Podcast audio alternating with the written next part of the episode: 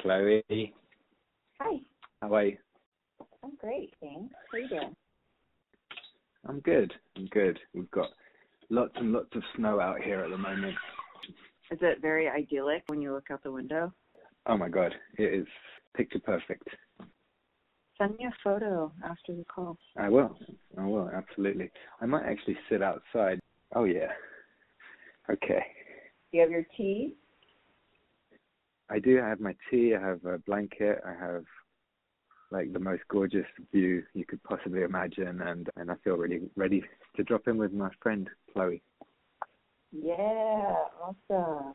My introduction to men's work started around 2012 and again I just didn't have too much experience with it and I was introduced to it through uh, a guy by the name of Jim Benson and we had been doing something called T-Group, which is uh, this kind of group where people get together and just tell each other what's really up. It's like all the social niceties and everything fall away, and people just really get real with each other. And I had never experienced anything like that before, and I loved it because in growing growing up in London, I had felt like a lot of the time people weren't always saying what was really going on underneath the surface, and it drove me crazy and so when I got to San Francisco, it felt like everyone was doing it. And then in this group, it was like everyone was doing it on steroids, and I loved it. And I met this guy called Jim Benson, who invited me to his men's group, which was in a place called Marin, which is just north of San Francisco. And and it was a relatively small group. There was about maybe six or seven of us, and there's all kinds of different things you can do in men's work. There's some of the more going out into the woods and lighting fires and banging on drums and there's a lot of stuff about mission and purpose and being out there in the world and engaged. But this group actually felt a lot different. It felt like very therapeutic. And quite frankly, that's what I needed at the time because at that particular time in my life, even though I was, I think I was probably about 30 years old, I actually needed to be around a group of men that were supporting each other grow up a little bit and heal some of the wounds that we had from childhood, especially as, growing up as young boys and not having strong male role models. And so we came into this environment, and Jim was incredible. He was just really loving and supportive and creative and cheeky. And, and every night he would come into the circle, and you just knew he hadn't prepared. you were just like, this guy has done hasn't thought about the group up until the moment where he stepped in. But that was brilliant because every night he improvised and he would come up with things just straight off the top of his mind. And, and every night was different and unique and it was very, just for lack of a better word, healing and supportive. And we became very close as a group. In fact, one of the guys from the group ended up becoming one of the best men at my wedding one of them is still one of my best friends. So it was very a very nurturing experience. So I just pause there and just say that that was like my first experience into the world of men's work, and it, and it really left a deep imprint for me. What are some of the things that you felt like it helped you get through as a man that you didn't get with society? Well, just at that time, I felt like uh, very much like a boy again, I was 30, so I was supposed to be acting like a man, and I was pretending like I was a man, but inside I felt very weak and insecure and didn't have a, a tremendous amount of self confidence. And I think growing up the way I had, I was taught that you had to muscle through that and excel and achieve and all of those types of things. But inside, I was just feeling very weak and collapsed and I didn't really know that there was a place that I could go and talk about that. I knew about therapy, but I didn't really know that there was a place where I could talk to other men about that and also have a kind of environment where other men could share about their feelings around those types of things. And it was just like, thank fuck. Because A, I felt less alone in that experience. And B, I felt like there was a now a group of friends and brothers that I could get support with in going beyond that healing it, not muscling through it, but actually transforming it. And it wasn't the complete picture because I eventually, as I started to grow and as I started to heal and my, as my sort of strength started to develop, I found like the container was a bit too small for me. and I needed the purpose and the mission and the challenge and the fire and the woods. It felt like the next phase for me. But before I could go into that, I needed some very deep emotional healing, and that was the first place where I felt like I really got that from Jim and from the other guys in the group. And what were some of the activities or exercises or modalities that you guys practiced? Was it strictly just through talking, or were there lessons? There was definitely no real lessons, but every month Jim would come up with new stuff. Like we would write our life story, and each week someone would step up in front of the group and present their life story and that was really powerful because we all came from different walks of life. There was like someone, well, I won't go into specifics just for confidentiality, but I'll just say that we all came from very different walks of life, but we'd all gone through similar experiences that we hadn't quite processed. Things that had happened to us when we were younger that we felt ashamed about, embarrassed about, hurt by. And when you start to hear everyone's stories, you are like, oh man, like this guy coming up and being brave and sharing things that I don't know I would have the courage to share.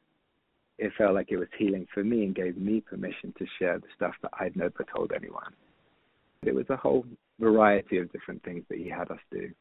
What does that look like for a man, that transition between being a boy to a man? The running narrative is something along the lines of we, as men in this contemporary Western society, don't often get initiated or the initiations that we do get are a little bit lackluster drugs, gangs, whatever else. And oftentimes they're more uh, generic. I think marriage can be something that a lot of men do get initiated into. But in more traditional societies, there were initiations that were like thresholds that we, you would cross over and you went from being a boy to a man through some kind of rite of passage or initiation. I think Jim's group was an initiation not into a world of like manhood. It was more of initiation into like just growing up from a place of emotional maturity. The next group that I was part of, which again, it was at a time in my life where I'd left Jim's group and I was feeling the need to be around a circle or a tribe of men. And my friend had told me about this group in the East Bay, east of San Francisco, uh, in a place called Berkeley, where out in the woods in Tilden, they would light fires and circle up around the fires at night. And I can't go into the specifics of what they do at that group because, again, they're very strict about confidentiality, not for any other reason than it's just good for men to be able to express themselves and know that it's not going to go outside of the circle afterwards. But what I can let you know is that as part of the process of joining that group, they have you do this thing called house cleaning, where it's about nine to 12 weeks, and it's just this giant list of to dos. And some of them are very like logistical and sort of just get your house in order, uh, go see the doctor, get an STD check, all kinds of things that we know we should do, but on some level, unless we're told we have to do it, you're not going to go down and comprehensively just go through this list. And but then the list also included things like speak so that you can be heard. Learning to speak in front of a group of men so that your voice is heard amidst all the different voices your your voice becomes something that people listen to and you get very clear about your purpose and your mission and you have to express it to the men so that they hear you and that they believe you and that they're a stand for you going out into the world and making that happen there are things around writing letters to people who you've hurt. I ended up writing a letter to my father and telling him all the things that I'd never had the courage to tell him. And years later, when my father got sick and had dementia, and I had to go back and take care of him and clean up his house, I found that letter on his desk. And it was an incredibly powerful moment for me because I realized how much that letter meant meant to him and that was one of many things that we had to do as we went through this initiation over nine to 12 weeks, where at the end of the 12 weeks, those guys, our team, because there are a number of different teams, and I had to stand in front of them with my list, and I had to say, that this is what I did over the last 12 weeks, and they would tell me whether or not they felt like I was ready to stand with them around the circle. And what was amazing about that experience was when I did pass, which I did the first time around as well, I felt like I had earned my place standing by the fire. And that's really just as a member of the circle. That's not as anything more than that. That's not as a leader. That's not as anything else. That's just as a member of the circle, I'd earned my right to stand there. And I felt like I was part of a circle of true friends and brothers. And then over time, the next two years, like I worked my way up and eventually I became a leader in that circle. As I was doing that within the men's circle, I ended up having meeting the woman who I would eventually marry, and I got married, and I had, you know, this send off by those guys who did a circle for me before I got married, and I had a daughter, and the whole time I had this group of brothers that were there supporting me, and I was supporting them, and it was incredible. Wow. So you found something on the outskirts of society that gave you that rite of passage or that initiation to the next phase of your life. Feel like that's missing yeah. in, in so many people and they don't know where to go, where to find that, or even that it's mm-hmm. available. Mm-hmm. And you just came across it by chance because of a friend? Yeah, um, I'd say the more woo woo response is that I was led there and I have been led there and I've continued to be led through all the different circles. I'm now very deeply involved in men's work and I lead my own circles and I feel the initiations are all part of being led through these different containers. But if you want to go slightly less heroic, let's just say that I looked for it. I actively sought it out. I got a taste of it and I knew that was something that I needed and that was something that would benefit me and and I just went out and looked for it. Unfortunately, I was living in the Bay where that stuff is more readily abundant than, let's say, London where I grew up, although maybe it is more available in London than I realized. But when I was 30, I was ready and I found it and uh, I've been involved with it ever since. So, how does one find it now? Where is the first place they can look at? Let's say they live in LA or New York or Florida. Who yeah, can they reach absolutely. out to? What is the first steps that they can take? Well, one of the benefits of this pandemic, and I say like one of the few benefits, but one of the, the benefits of COVID is that we've all had to shift into this virtual environment. The first person that I mentioned is called Jim Benson. You could look him up. I'm not sure what his website is, but he's a men's coach leader and also he does sexuality, kind of tantra, that kind of thing. The second group I was part of was called the Men's Circle, and they've now gone virtual. And so they have this much wider outreach where guys are suddenly showing up from all over the place. And you can do the house cleaning process that I just mentioned. You can sit in on these virtual circles. And even when the pandemic ends, whenever it does, that virtual circle is going to keep going. And so people from all over, uh, whatever state you're in or whatever part of the world you're in, depending on the time difference, but you can join the circle, sit in, do the house cleaning, and become part of that experience that I described. So maybe we can send out some links afterwards. There's another amazing guy who I've had the fortune, good fortune to work with. His name is Justin Patrick Pierce. He's uh, one of David Deida's students, and he does these circles. I forget what it's called. I think they're based in LA, but again, they do these virtual circles. So I would highly recommend him and his organization. And then I'll just say that I'm going to mention a couple of my other personal favorites, but I'll say on a wider scale, there is the Mankind Project. There's an awesome group that I've not actually been part of, but I've listened to some of their podcasts. They're called Sacred Sons. There's the Rising Man podcast. They're taking it outside of just the sort of heteronormative, sort of white male world, which a lot of men's work unfortunately has centered around, and now they're taking it out into a much broader context, much more inclusive, much more indigenous with much deeper roots. And another podcast that I'll mention that's very uh, helpful is The Mythic Masculine, which the guy, I don't know his name, but he interviews some fascinating people on a broad range of topics. Again, very, very intelligent podcast. So those would be some great places to start. And then I'll mention another organization that I'm part of called COR, C-O-R. Um, and when I was part of Jim Benson's group, there was a guy there who had mentioned that he was training up as a facilitator. This program called Nobleman. And I said, well, if you're leading, I'd love to be part of that. And he invited me to come and join. And at that stage, I was a little bit cocky because I'd done so much men's work. I said to myself, it's going to be men's work. I've done it. I know exactly what's coming up. I don't really need to prep or prepare for this. And so I didn't really read any of the lead in material. And when we showed up there, there was a bunch of guys, and we circled up outside of the barn. And and Stephen and this other facilitator, Lee, they, they, they showed up and they said, okay, welcome guys. We're going to be spending the next four days together, but this is going to be slightly different from any men's work you've done before. And I was like, what? And Lee pointed to the bar and he said, this is going to be a, a men's retreat that's led by women. Mm. what? And uh, went into the barn and there they were. And I will tell you, how, holy crap.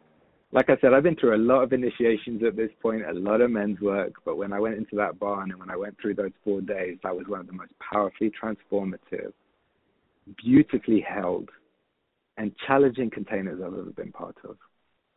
And it culminates in an initiation, which again I won't go into because I don't want to ruin it for those who want to go and experience it for themselves. But it's an initiation where you can't rely on any of the tools, skills, techniques you've learned as a man, where you have to fully surrender and step into the unknown. And what happened for me in that initiation, what I saw happen for other men, was like it. It was like my life would never be the same after that initiation. And I came out just like, even the next day I had work, and my work shifted completely the next day. And uh, they are doing some beautiful work, very much relating to healing the division between, let's say, men and women. Again, it's very nuanced with masculine and feminine and the evolving conversation around gender and all of that kind of thing. But they're doing some beautiful work, especially around healing the wounds with men and women. And, and I would recommend them. Their website is COR, C-O-R. And they have a program for men held by women called Noble Man. And they have an, a program for women held by men called Radiant Woman and they have a number of other different things. And I've spent the last three years working with them, experiencing their work, and they're just high integrity, good, and very skilled facilitators as well. So I would recommend them too. Wow, that is so smart to do it that way. What a twist. Mm-hmm. Can you talk a little bit about how healing these deep rooted core issues reflect off of someone coming into the world and relating to other human beings in their day to day life? Yeah. Yeah, that's a deep question. No pressure. it's so many different things. Like the initiation piece is that if you meet an initiation with the sort of the energy of you can meet it with like just another thing. It's just another thing I do at another workshop in the Bay Area, and it's yeah, you can meet it that way. Or if you say to yourself, I don't care if this is just that for a number of people. For me, it's an initiation where I want to cross a threshold. I want to take my life to a different level, and here's this group of people that want to support me with that. Well, let me give it 100%. In the time that I found men's work, Jim, COR, the men's circle, and one other thing that I'll mention in a second I found the woman of my dreams. I've had a daughter. I'm about to have a son.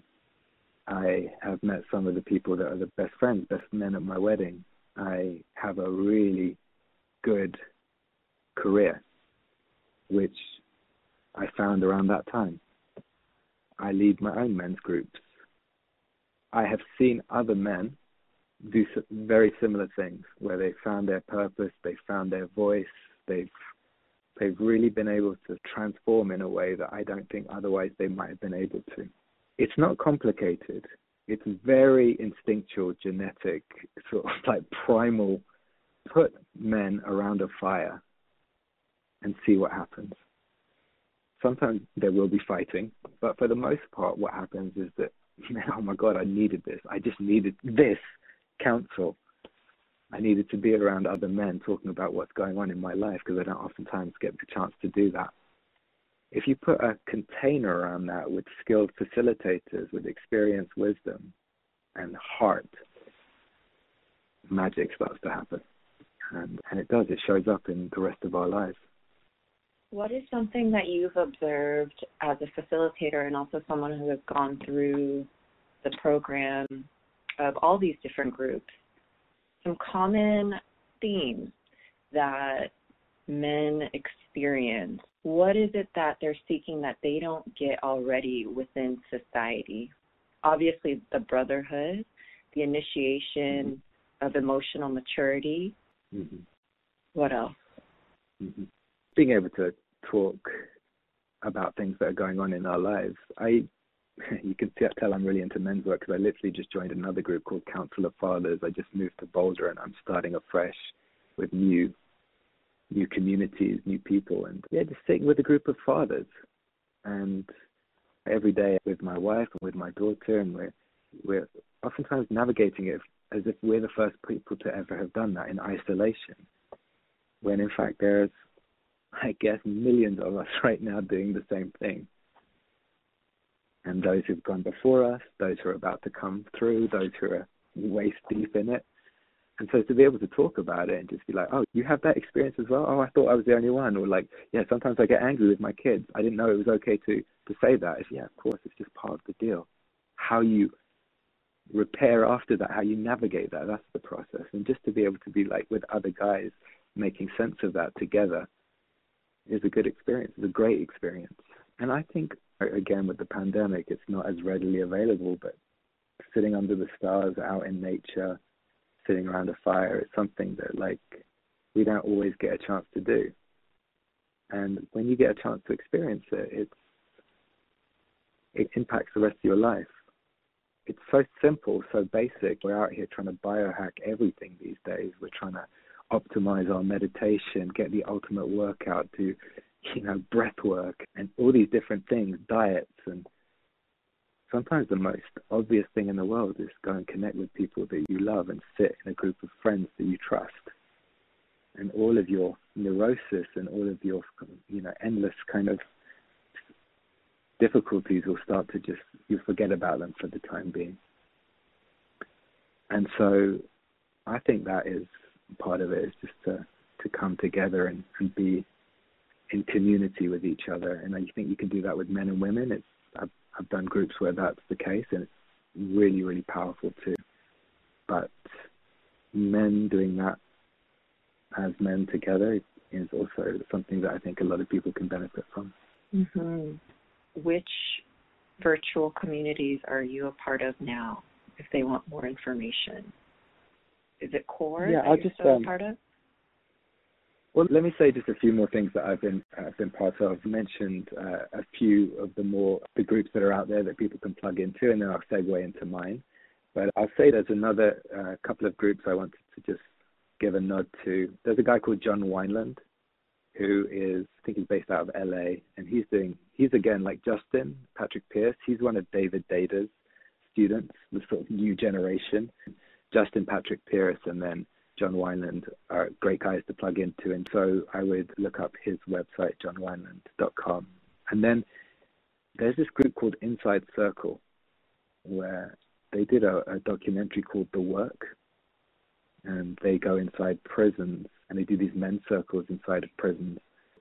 Uh, I would recommend checking out them because they do the stuff inside prisons, but now they take the circles outside of prisons and they have the circles so that everyone can benefit from the kind of healing that happens within the prisons, also outside. It's like an outreach type of thing. So uh, I would recommend that. And then for the work that I do, I'm very much involved with COR right now, C-O-R, um, experience.com. And I'm really moved by the stuff that they do. And and then I lead my own circles, which I keep very low key actually. While I think that it's important to spread the word and have lots of people coming through and they can through these various different people that I've mentioned. I like to also have the simplicity and the hearth of a fire circle, a group of friends coming together, and keeping it very intimate and small. That said, with all the links that we send out afterwards, I'll put my link out there too that people can reach out to me if they're interested in, in contacting me or learning a little bit more about the work that I do. How has this affected you as a father? That's a good question. Well, I'll just say that about in 2009. It was with a friend of mine, and she just said to me, "You know, Karim, I don't think you're going to be the kind of person that's going to have kids." And I said, "I don't think I'm going to be the kind of person that's going to have kids either. I just, I felt very just because of my upbringing, and this is all before I'd done the work that we talked about. I felt quite shut in, and the idea of being responsible for anyone other than myself, since I can barely look after myself, was something that I just didn't want to take on. And now, all these years later, I have this beautiful two-year-old girl, and I'm about to become the father of a young boy. I think in terms of my relationship to my daughter, I'm just more loving, more patient, more present. In terms of how I'm going to be with a father, like I get to do this for him, you know. If you could look at this work as being something like I did all this work for myself, and it's no, I did all this work so I can be a better father for him and for her.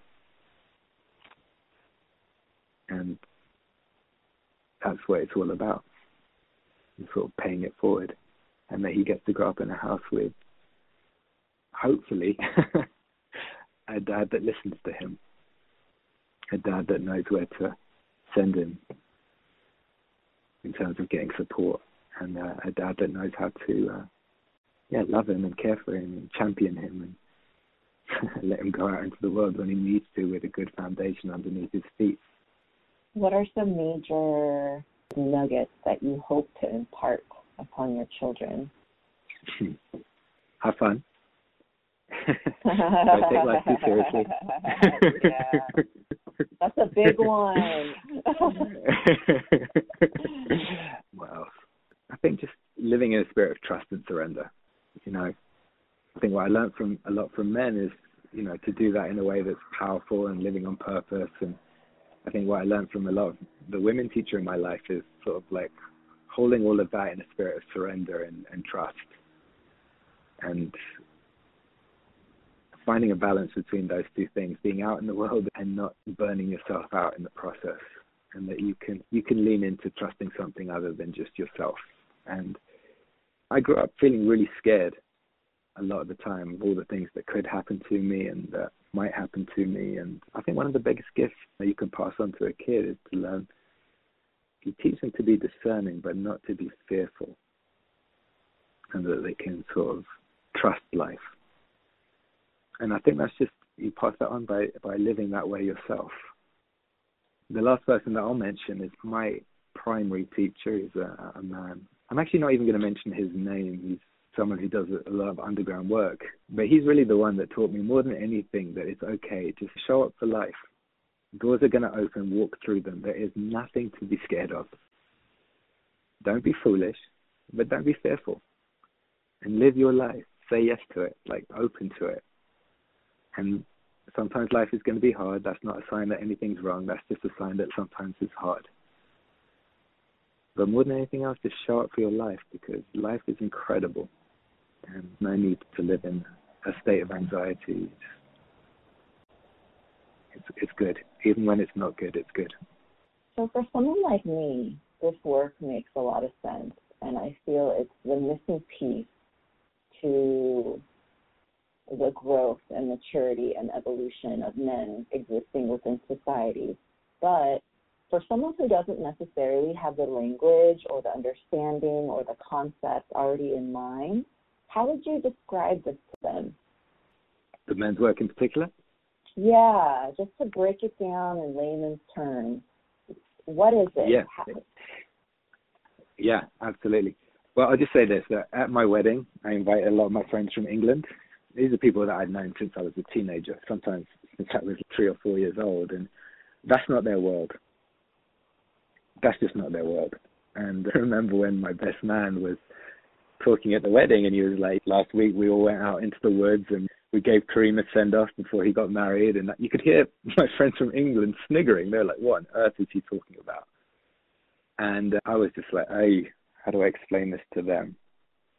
So I say, and there's a couple of ways you explain it. Is a you don't try and explain it, because if someone's not really ready for it, they're not really. You're not going to be able to explain it. It doesn't make sense. When someone's ready for it, you can like just you show up the way you are, like you embody it. And if someone's interested, they come up and say, "I noticed something different about you. What what is it that you're doing?" Well, you mentioned that you're, you're doing this men's work. Can you tell me more about it?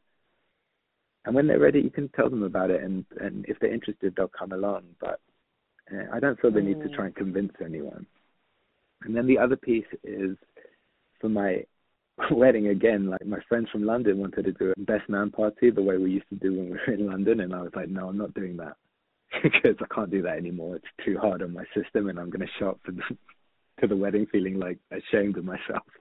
So I said, why don't you guys let me take care of it?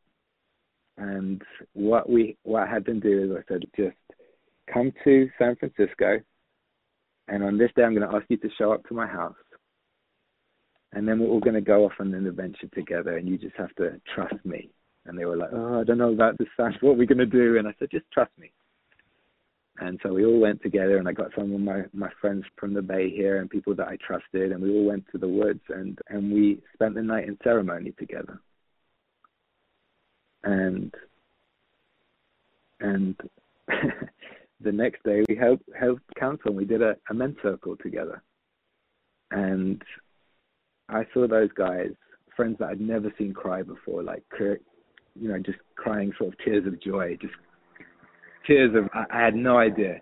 I had no idea this is what you were doing. I had this visceral experience of it and it was completely transformative for them. Still talk about it to this day, years later. And it's just this thing of if you really want someone to experience it, let them experience it if they're available for that. Yeah, that's beautiful. I like that approach it's the most evasive and least resistant of a way.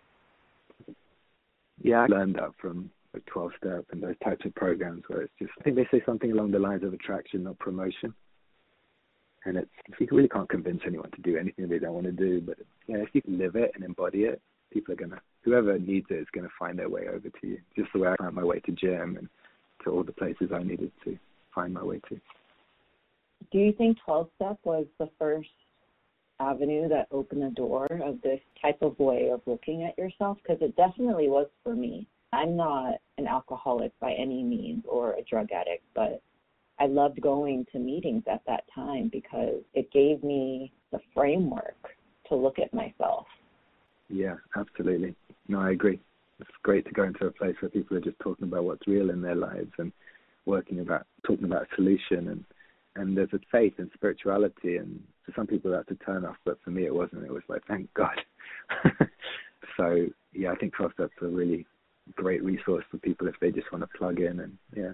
I don't know what they, their thoughts are if you're not an alcoholic going to aa meetings but i was the same way. I wasn't an alcoholic but i went there just because it was like it was like a sanctuary or something. You could just go in there and at the when you were struggling or whatever else you just went in there and just listening to people be real and truthful and it was just like very supportive Mm-hmm. And I think specifically, I believe, if my memory serves me right, the fourth or fifth step in particular is what really made an effect on me when you write down all the people in your life that have is it that have done you wrong or you felt like they've done you wrong and then you see where where that experience yeah, is the, repeating itself yeah the inventory and all the places where you've hurt people you've been hurt and then you share it with someone else it's yeah, for me, these alternative ways of healing and going in have been a lot more helpful than any type of Western psychotherapy where it's completely analytic.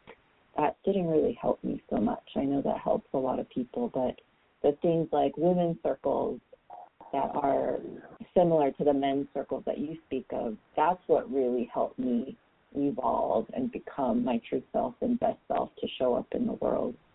Absolutely, yeah. Yeah, unfortunately we've got, you know, there's access to all kinds of different things like somatic therapy, body-based psychotherapy, which isn't so analytic, and men's circles, women's circles, and the, all the other different things that are available. And that can be a thing where you get lost in those. And you need a therapist and a couples counselor and a men's circle and a shaman. It's like you can get lost in that. But I think again, if you approach it with a little bit of balance and find out what works for you, and then it can really be supportive, especially with healing those old emotional wounds. And there's community, there's the one-on-one work. I think it's all all beneficial. Yeah, and also what you said earlier, you don't have to stay with something once you've outgrown it. Also, mm-hmm. very important to mention within each step, there is an evolution. Absolutely. You've got to keep evolving, keep growing. But at the same time, if it works for you, you can stay with it too. Like 12 step, you know, people spend their entire lives in 12 step. And I've seen people who've been with it since they were like 18 and they're in their you know, 40s now and and I've seen the shift and the change that's happened. It's like maturity, wisdom that can only really happen if you stay with one thing and deepen into it right, versus going with a thousand different things. But at the same time, sometimes you just need to grow and need to try new teachers, new therapists, um, new groups. Can you talk a little bit about the relationship between discernment and discipline? Discernment and discipline. So, knowing when to stay with something because it is helping you. So, that would be the discipline of always showing up and not running off to 20 others. But oh, having oh, yeah, okay, gotcha. to know when to move on. Yeah, Absolutely. I just talk about it in terms of relationship. I think with my relationship to my wife, there was a sort of commitment that I made before I committed to her, and it was just a moment where I wasn't sure, and I had to go off into nature and spend time just reflecting on is this the person I want to spend the rest of my life with? And and then when I was out in Mount Shasta and the download came, of course you bloody idiot she's amazing. And I was like, okay. and I remember going up to my teacher, the one I mentioned earlier, and I said, I think I'm going to commit to Aviva and marry her. And he said, good. And she needs a strong man, not a scared little boy. I was like, well, I, my bubble burst in that moment, but he was absolutely right. It was like, if you're going to make that commitment, stick with it. And I went back and I committed, and I felt terrified the moment I did like that little boy inside of me started, what have you done? Oh my God. But relationships are hard. And, and over the years, there have been times where if I didn't have that commitment, I would make excuses and run. But the fact that those exit routes have been shut down, it's like I'm committed. And as a result, we've gone so much deeper and so much, we've gotten so much closer. And so that's a time where discipline and commitment is like a benefit. And then there are plenty of times where it's like sometimes a, a relationship maybe it's abusive or whatever else has run its natural course, and then you have to exercise discernment and say this isn't about commitment. This is about common sense.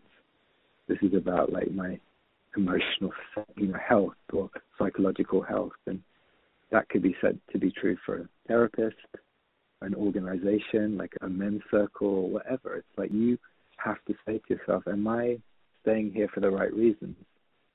and that could be it's not healthy for me to stay or oh, I need to evolve beyond that. My needs have now changed.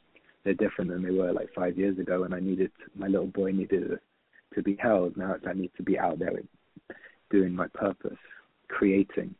Okay, I need to be with a slightly different group to make that happen.